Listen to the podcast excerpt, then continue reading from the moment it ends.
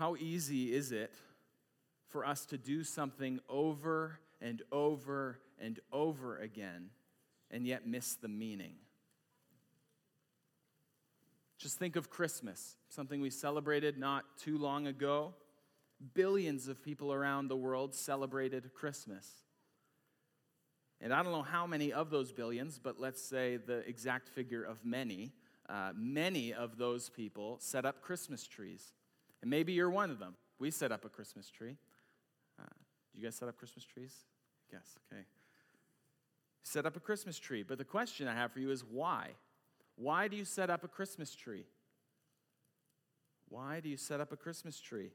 I don't know the answer to that.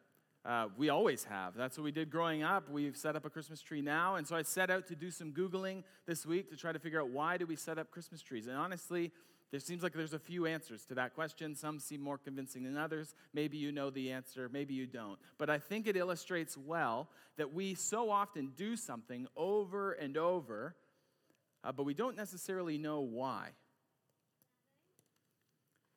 And this can be true about anything we do as a church. Why do we do what we do when we worship? Well, that in part has been a question we've been seeking to answer, uh, to ask and to answer as we've worked through this series, which is unusual for us to go through this topical series of examining the local church. But the hope is that we would be able to start to answer uh, the why of what we do, what we do. So, as we ask the question, why, this is what we've been examining along the way. Why do we gather together, a group of Christians who regularly assemble in the name of Christ? Why do, when we gather, why is there a responsibility that we have to affirm and oversee one another's membership in Jesus Christ?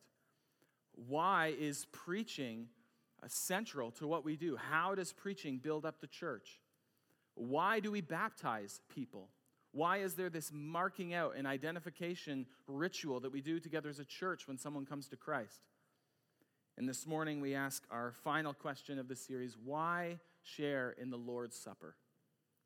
What happens in the Lord's Supper? Because it's something we do. We do it here every week. Churches don't have to do it every week. Different churches practice it in different ways, but we share it every week. And I think we could understand how possible it is for us to do something week in and week out, do something over and over, and yet miss the meaning. And I think that's especially true when we share in the Lord's Supper because there are many layers and levels of meaning and significance when we share in this time together. And I would imagine that even in a small church of, I don't know how many, there is probably a pretty broad spectrum here this morning of our understanding of the Lord's Supper. Maybe you're here and you're not a Christian. Maybe you have no concept of even what I'm talking about when I'm saying the Lord's Supper. Well, that's okay. If you have questions, uh, if we move too fast over things, come talk to me after the service. I would love to answer any questions that you have. As I said, there's a few books I'd love to give away if that would be a help to you. I was talking with a non Christian uh, neighbor this week who uh, I was able to, he asked, Oh, how's the church going? And so I was explaining that I was preaching on the Lord's Supper this week. He had no idea what the Lord's Supper was. And so uh, it really was an eye opening thing for me about how many things uh, we can presume, how many assumptions we have about something we do so regularly. And so if you have questions, please come talk to me. I would love uh, for you to go away today with your questions answered. And not just your questions about the Lord's Supper, uh, but big questions, questions about life uh, and hope and peace. Maybe you're here and you've been a Christian for a long time. You might have partaken in the bread and the cup uh, hundreds, maybe even thousands of times, depending on the frequency of uh, the church that you were at and how regularly they practiced it. But I think you know too that just like you could think of many traditions in our own lives and things that we do, sometimes familiarity kind of breeds ignorance because we get so familiar with something we forget about the meaning. And so I hope uh, Christian, that you come away encouraged this morning as we talk about the Lord's Supper. And boys and girls, you too, this is a great Sunday for you to be paying attention because the Lord's Supper is something we do every week, and it's not just a you know, time when some of the grown-ups get a snack uh, in the service. It's, there's, there's more to it. And so, kids, I would love for you to listen closely and carefully and look forward to the day that you can share in the Lord's Supper with us. And so, friends, would you turn in your Bibles to 1 Corinthians chapter 11? If you don't have a Bible, there are Bibles available for you to borrow over on the table over there. If, if you don't have a Bible, period, you can certainly buy, borrow that Bible for the morning, but we would love for you to just keep that Bible as a gift uh, from us to you. And if you need help finding 1 Corinthians, there's a table of contents, uh, which you certainly can utilize, or tap someone on the shoulder next to you. I am sure they would be glad to help you find 1 Corinthians. Now, if you have been worshiping with us for any length of time, you know that the book of First Corinthians uh, is uh, this book where Paul writes to the church in Corinth, and uh, there's a lot of rebuke that's happening in this letter. There's a lot of criticism about uh, what this church is doing and failing to do. And this passage specifically, you're going to be very familiar with because we read it not necessarily every Sunday, but quite often. 1 Corinthians chapter 11, and this section specifically where Paul writes about the Lord's Supper. Now, even if it's very familiar to you, I would encourage you this morning, Christian, to listen closely and maybe try, as, as abstract of a thought as this is, to maybe listen differently. Uh, so these aren't just words that roll over us, but this is God's word. This is instruction on an important part of our worship together. But as I said, Paul is actually writing in the form of a rebuke, not really an encouragement in this section as he writes about the Lord's Supper, because the Corinthian church had so distorted the Lord's Supper. Uh, you'll see, Paul actually says that what they're doing is not sharing in the Lord's Supper because of the way that they have distorted all that the Lord's Supper is supposed to mean. And then in the middle of that is where we find the section that we read very frequently that gives specific instruction on the Lord's Supper. And so once you've found 1 Corinthians chapter 11, would you stand with me for the reading of God's word? And if you believe it is God's word, when we are done uh, reading, I'm going to say, This is the word of the Lord. And if you agree, I would encourage you to say, Thanks be to God. Let's hear the word of the Lord from 1 Corinthians chapter 11, verses 17 to 34. But in the following instructions, I do not commend you, because when you come together, it is not for the better, but for the worse. For, in the first place, when you come together as a church, I hear that there are divisions among you, and I believe it in part, for there must be factions among you, in order that those who are genuine among you may be recognized. When you come together, it is not the Lord's Supper that you eat. For in eating, each one goes ahead with his own meal. One goes hungry, another gets drunk. What? Do you not have houses to eat and drink in? Or do you despise the church of God and humiliate those who have nothing? What shall I say to you? Shall I commend you in this? No, I will not. For I received from the Lord what I also delivered to you that the Lord Jesus, on the night when he was betrayed, took bread, and when he had given thanks, he broke it and said, This is my body, which is for you. Do this in remembrance of me. In the same way, he also took the cup after supper, saying, This cup is the new covenant in my blood. Do this as often as you drink it in remembrance of me. For as often as you eat this bread and drink the cup, you proclaim the Lord's death until he comes.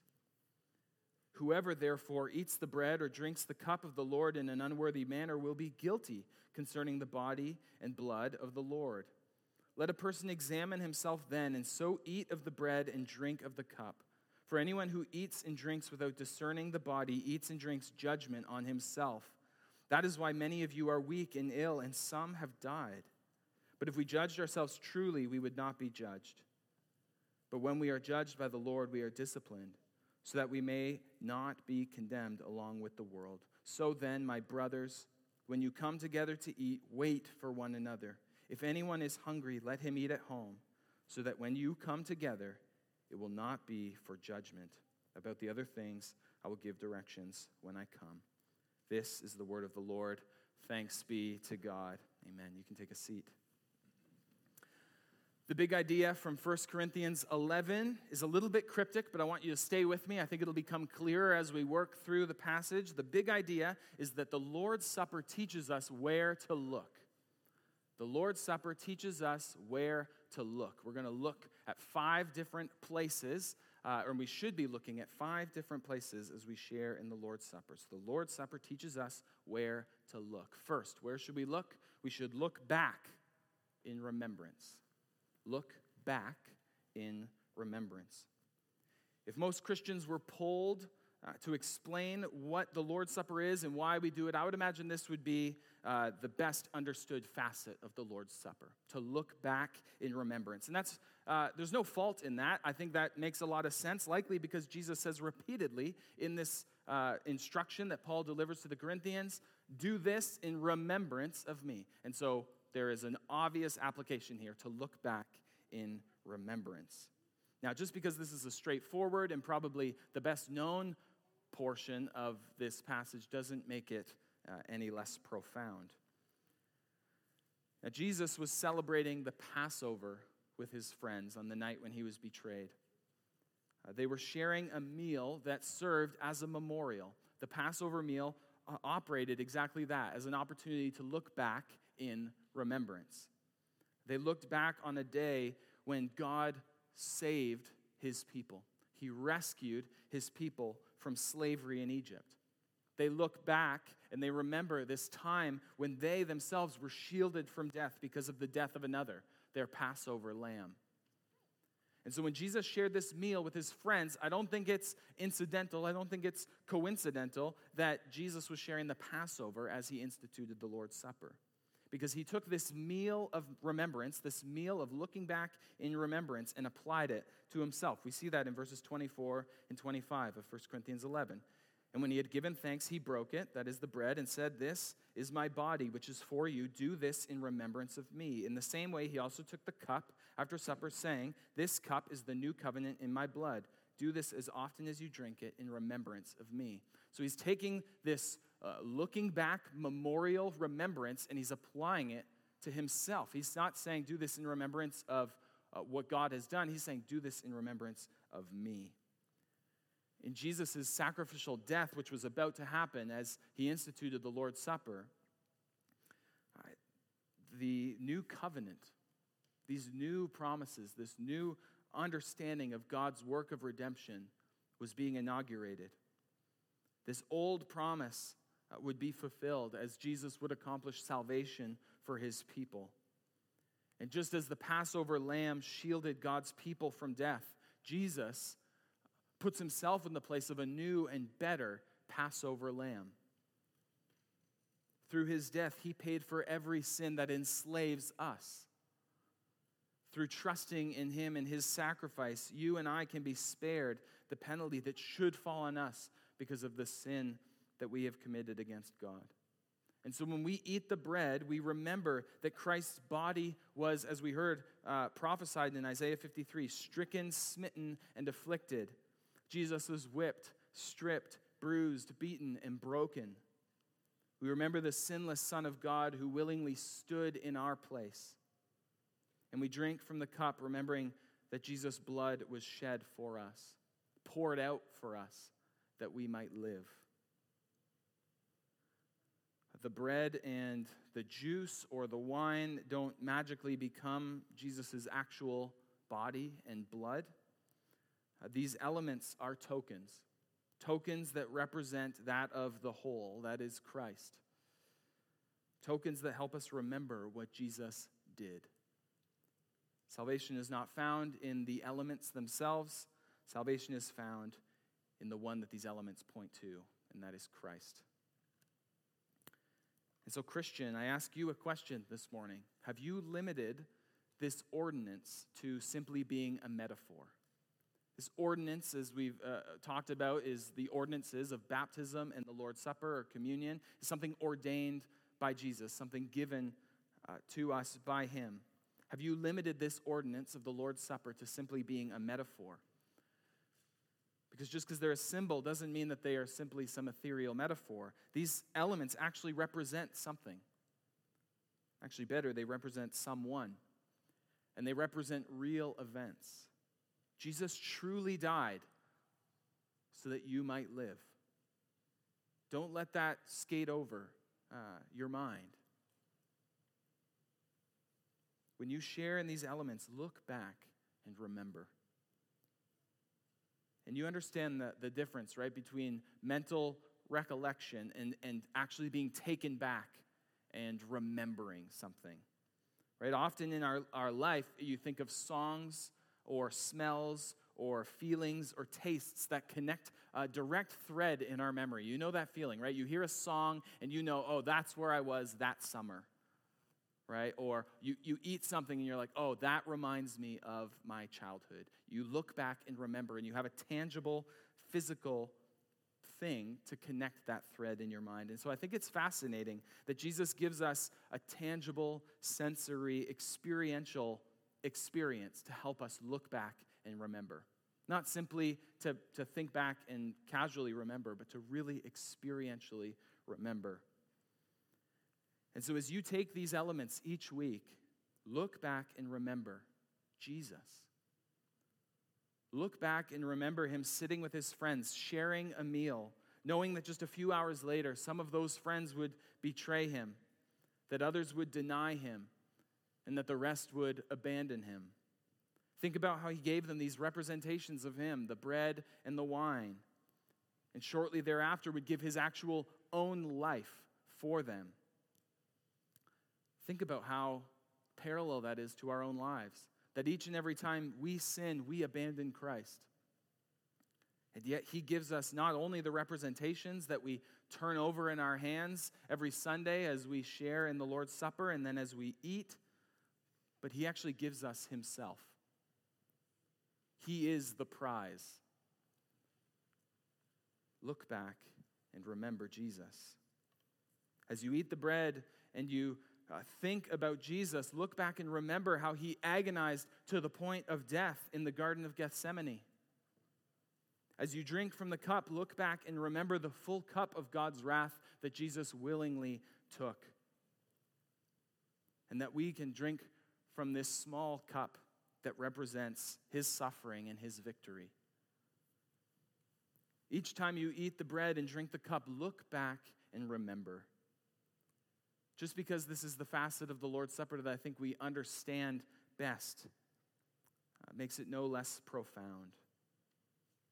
So, this time together each week is not for us to just uh, have this unthinking or careless recollection or a, a casual nod to God.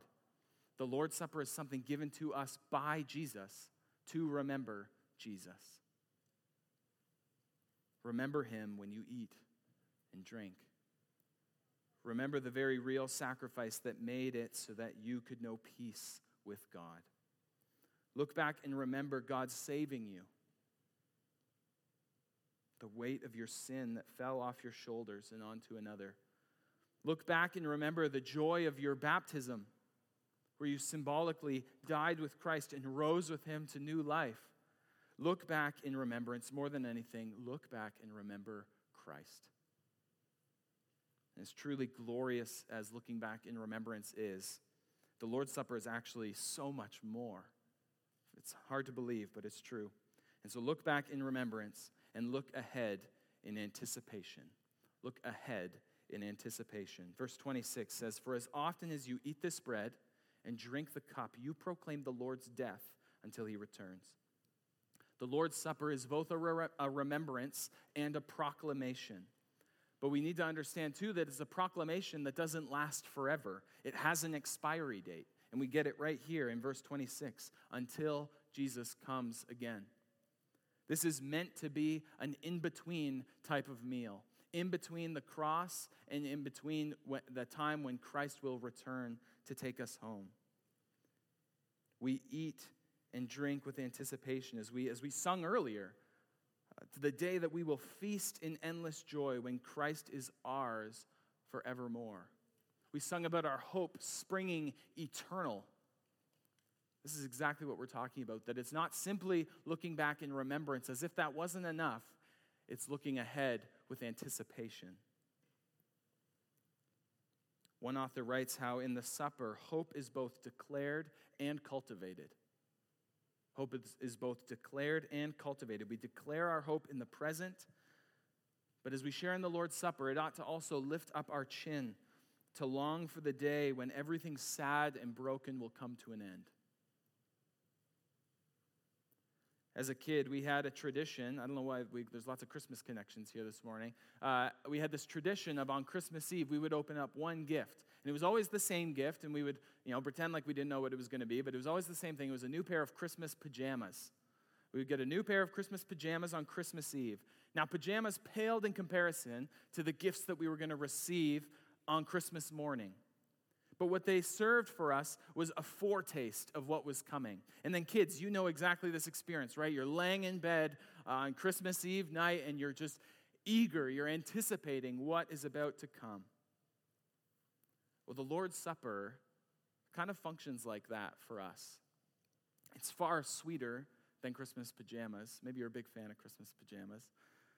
But it serves for us as a foretaste of a fuller, more precious, more beautiful meal that we will share in eternity. When we eat the bread and we drink the cup, we look to Christ's finished work on the cross and we anticipate the day when we will again feast in endless joy. When Christ is ours forevermore. Every time we eat the bread and drink the cup, we look back to the past. We look to the cross, what Christ finished and accomplished for us ultimately. We rest in the present, in what God has done for us, in the hope and peace that we know. And we wait with excitement and anticipation for a glorious future when all things will be made new. The Lord's Supper is meant to be a regular public proclamation of what Jesus has done until he comes again. And so you may be here and not be a Christian. What is it that you look ahead to with anticipation? We all look ahead with anticipation to something. Maybe it's a new house, maybe it's a promotion, maybe it's your retirement, maybe it's the next vacation. Well, the Christian message is that there is an unshakable hope that extends beyond circumstances, that actually extends beyond this life. And so I wonder what you make of that this morning. This room is full of people who know what it is like to look back now and find real peace and to look forward and find real hope. And so I would encourage you to talk to somebody after the service if you have questions about how to look forward with anticipation in a way that is far bigger uh, than even this life. And, Christian, these realities should be evident in our participation. We should eat and drink with a degree of solemn reflection. It is a serious and important part of our worship, but it is worship when we share in these tokens. We should eat and drink with joy and anticipation. I suggest that that should be visible on our faces as we eat and we drink. Think about how profound and mind boggling these first two looks are. That we look back in remembrance of the greatest event in all of history that actually makes it so that we can have peace with God. That all of our dreams, as cheesy as it sounds, come true. We look back in remembrance of this great event, and then we look ahead to eternity in anticipation of eternal life. Can we possibly do that stone faced? So look back in remembrance, look ahead with anticipation, and third, look within in self examination. The Corinthians had so distorted what the Lord's Supper is that Paul was compelled here in his letter to call them out. And I'm glad that he had to because we learn so much about the Lord's Supper in this portion of the letter. But he calls them out and he doesn't pull punches. Their, their failure to actually live out all that the Lord's Supper was supposed to mean makes Paul say that they weren't actually sharing in the Lord's Supper. What they were doing was something else. In verse 20, it says, When you come together, it is not the Lord's Supper that you eat. For in eating, each one goes ahead with his own meal. One goes hungry, another gets drunk. What? Do you not have houses to eat and drink in? Or do you despise the church of God and humiliate those who have nothing? What shall I say to you? Shall I commend you in this? No, I will not. So there's no soft pedaling here. We know how Paul feels about the way the Corinthians were uh, practicing this important time together as a church. But they certainly were doing it in an unworthy manner. And so we need to be equally careful that we don't allow these kinds of factions and divisions to creep into our church. Now, I don't think many of you are tempted to sneak in here early on a Sunday and snag, uh, you know, the little cups of grape juice we have and the little wafers. They leave much to be desired. I made a joke one time in a Sunday service where I talked about how they taste so bad. Uh, to remind us of the bitterness of sin. No one laughed. I think they thought I was trying to make a theological point. But the, the, we're not likely trying to sneak in and take these communion elements. But, friends, what Paul's concerned about here is the heart, uh, as much, if not more, than the action. And it would be very easy for us, too, to see the unity and the fellowship that's supposed to be demonstrated in the Lord's Supper undermined. And so this is why Paul gives serious and sobering warnings in verses 27 through 29. He says, Whoever therefore eats the bread or drinks the cup of the Lord in an unworthy manner will be guilty concerning the body and the blood of the Lord. Let a person examine himself then, and so eat the bread and drink of the cup. For anyone who eats and drinks without discerning the body eats and drinks judgment on himself. So, friends, this isn't something we should play fast and loose with. The Corinthian church wasn't living out their fellowship in unity. They were actually doing the opposite. In the Lord's Supper, the supposed Lord's Supper that they were doing, it's meant to proclaim and remember what Jesus did, the most ultimate selfless sacrifice, and yet the way that they're conducting themselves is in a heinous, selfish act. Creating division, undermining their unity. It's disgusting because they're presuming forgiveness and yet they're willingly and abusively uh, putting themselves over others. They act out this drama, again, of the most selfless act in all of history. They enact the gospel as they share in the bread and the cup, and all the while being, all the while being selfish themselves.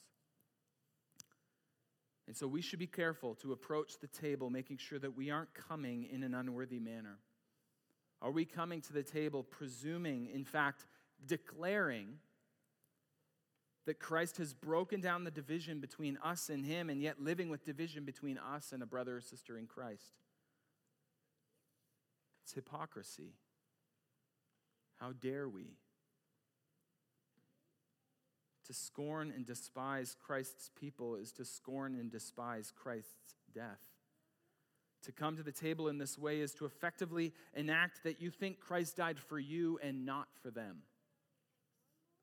And therefore, eating and drinking in this unworthy manner is to eat and drink judgment on yourself.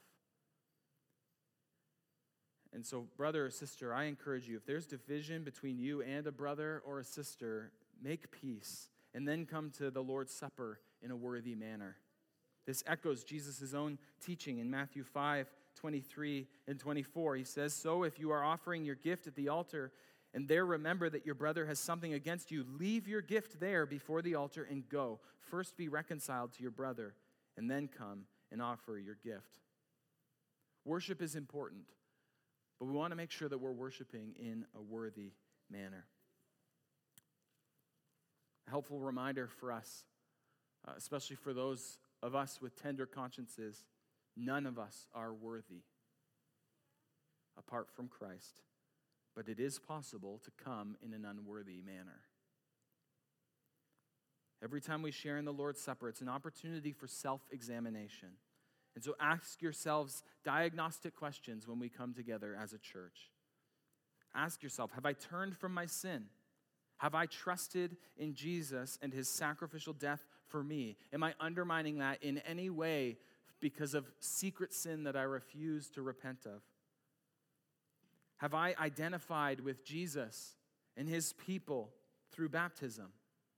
Have I committed myself to and am I walking in fellowship with Jesus' family in the local church?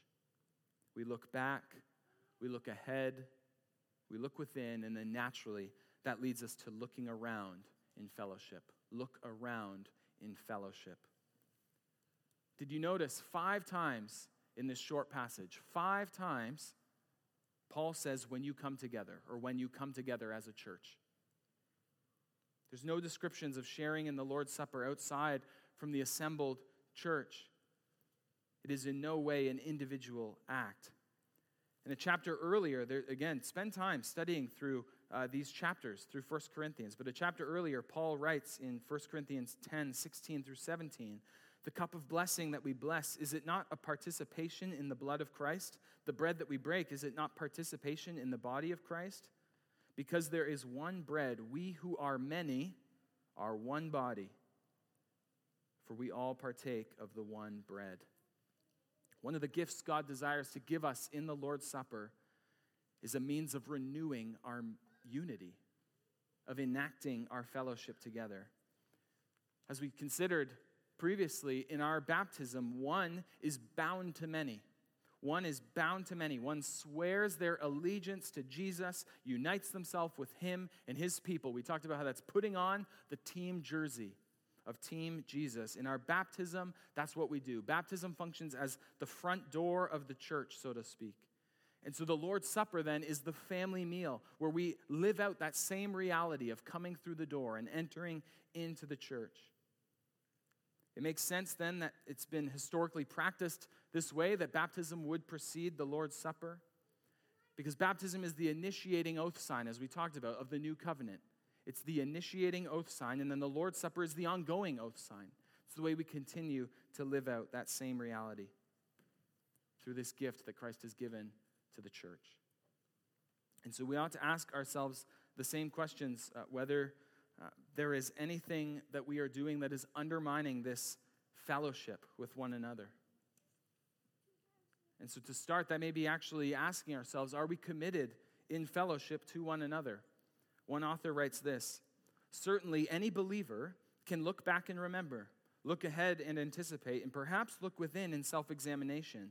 But how could someone with no connection to that local church, someone not even a member of any church, meaningfully look around in fellowship? It is true that all believers are fellow members of the universal body of Christ, but that is not the point of the teaching in 1 Corinthians 10 and 11. It would seem to me that the members of that local church who partake in the Lord's Supper would most fully experience the meaning of the Lord's Supper. End quote. And so, what we're not talking about here is necessarily sharing in an unworthy manner, but something is lost if we are not committed in fellowship to one another, if we can't look around in fellowship. This is why, when churches face the difficult work of church discipline, where they have to excommunicate a member who refuses to let go of their sin, they are to excommune with them. They're doing the opposite of what communion declares excommunication, and then we commune with one another. And so, church discipline declares something really clear. And I want you to think of the Lord's Supper as being something that declares just as loud and just as clear the opposite that we are in right fellowship together, that we share from the same table, that we are equally sinners in need of a Savior, that the ground is level at the foot of the cross, and that we share together in communion. The Lord's Supper is the means by which God constitutes a people. When people come to Christ, they become members of his universal body, spiritually one with him. But to be a church, to, to come together as Christ's people, we come together committed to one another, to be an assembly of Christians. Churches don't just spring into existence. If you're walking in the grocery store and you bump into another Christian, you haven't just formed a church. And they don't immediately dissolve then when you, you know, walk down the aisle from them. This is the same that we could think of in marriages. Marriages don't just spring into existence when people bump into each other. Marriage demands commitment. There are promises that are made to each other. A husband and wife make vows to one another. They formally commit to one another. They become one flesh. In marriage, two people are bound together. Now, relationships in the church are not the same as marriage. We know that. There's obvious differences.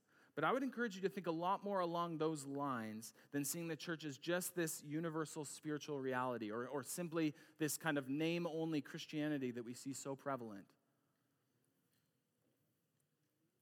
A group of Christians becomes a church when they become marked out They unite themselves with Christ and his people in baptism, one individual Christian bound to many. And then that gets lived out in the reality of a committed, accountable relationship.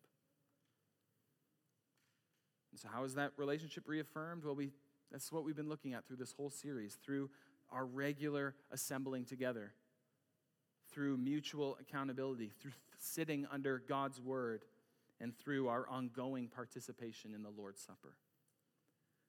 Uh, there is, I would even argue, a very practical component to this. Uh, that is, is, I think, is full of wisdom and prudence. We need our brothers and sisters to watch out for us, to look for our blind spots, to help us come to the table in a worthy manner. We also need our brothers and sisters, again, for those with tender consciences, to, to reassure us of our identity in Christ, to reassure us that we can come to the table because of the merits of Christ. It's incredibly reassuring and even a more precious experience to be able to look around at, in fellowship with those that you've covenanted with. And it's why, too, historically, many churches would read their church covenant out loud, all together, uh, every time that they shared in the Lord's Supper, because the Lord's Supper is an opportunity for self reflection and it's an opportunity to remind ourselves and one another of the commitment that we have made to one another. And so it sounds silly. I've said it before, but I don't see it happen often. So I am going to just throw it out there. I would encourage you as we share in the Lord's Supper, really look around at each other. Make eye contact with one another. I know it feels weird at times, but look at each other. Look around in fellowship. Look around and marvel. Not, oh, how could Jesus have saved him or how could Jesus have saved her? But do look around and marvel and say, that person has been purchased with the blood of Christ. That is my brother. That is my sister. Look around at those that you've covenanted to love, to pray for, to encourage, and to protect. You know, scan the room. Maybe pray for someone as we're preparing to share in the Lord's Supper. God gave us this ordinance to tangibly live out together in communion with one another. Now, the Lord's Supper could have been given to us as a private act of devotion, but it explicitly is not. It's a family meal that's been given to Christ's church. It's meant to be a means by which we reaffirm our love for Christ together and our love for one another. So look around in fellowship. And then finally, look up in expectation. Look up in expectation. Look up in thanksgiving and in gratitude, expecting His blessing in our participation in this gift. We participate in the saving events of the gospel in our baptism. Our union with Christ is represented when we go public with our faith and our ongoing participation in the Lord's Supper is exactly that ongoing participation in our union with Christ. We participate in these amazing realities. Each time we share in the Lord's Supper, we commune with Christ and his people. Look up in expectation, expecting what God will do through our time together. These elements don't become Jesus, but Jesus has promised to be with us always. Think about that truth. As we eat and we drink, look up in expectation as these tokens are a special time of fellowship with our Lord. They are communion with Him. Gives us spiritual nourishment, sustaining grace for the days to come. As you eat and as you drink, enjoy the blessing of a deeper appreciation for the fellowship of the believers that God has placed you in. And as you eat and drink, enjoy the blessing of a clearer view of Christ's victory on the cross. As you eat and drink, look up in expectation, in joyful anticipation of the day when all things will be made new. Look back, look ahead, look within, look around and look up in humble expectation, fully receptive to all that God desires to give us through the Lord's Supper. Let's pray.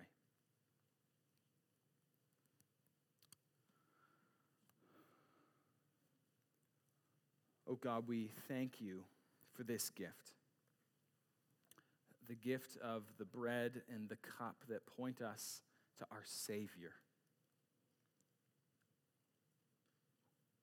Heavenly Father, we thank you that you have given us this gift that is multifaceted, something that we ought never to grow tired of, because it points us to our only hope. We thank you for Christ. Help us to dwell on these glorious truths today. Amen.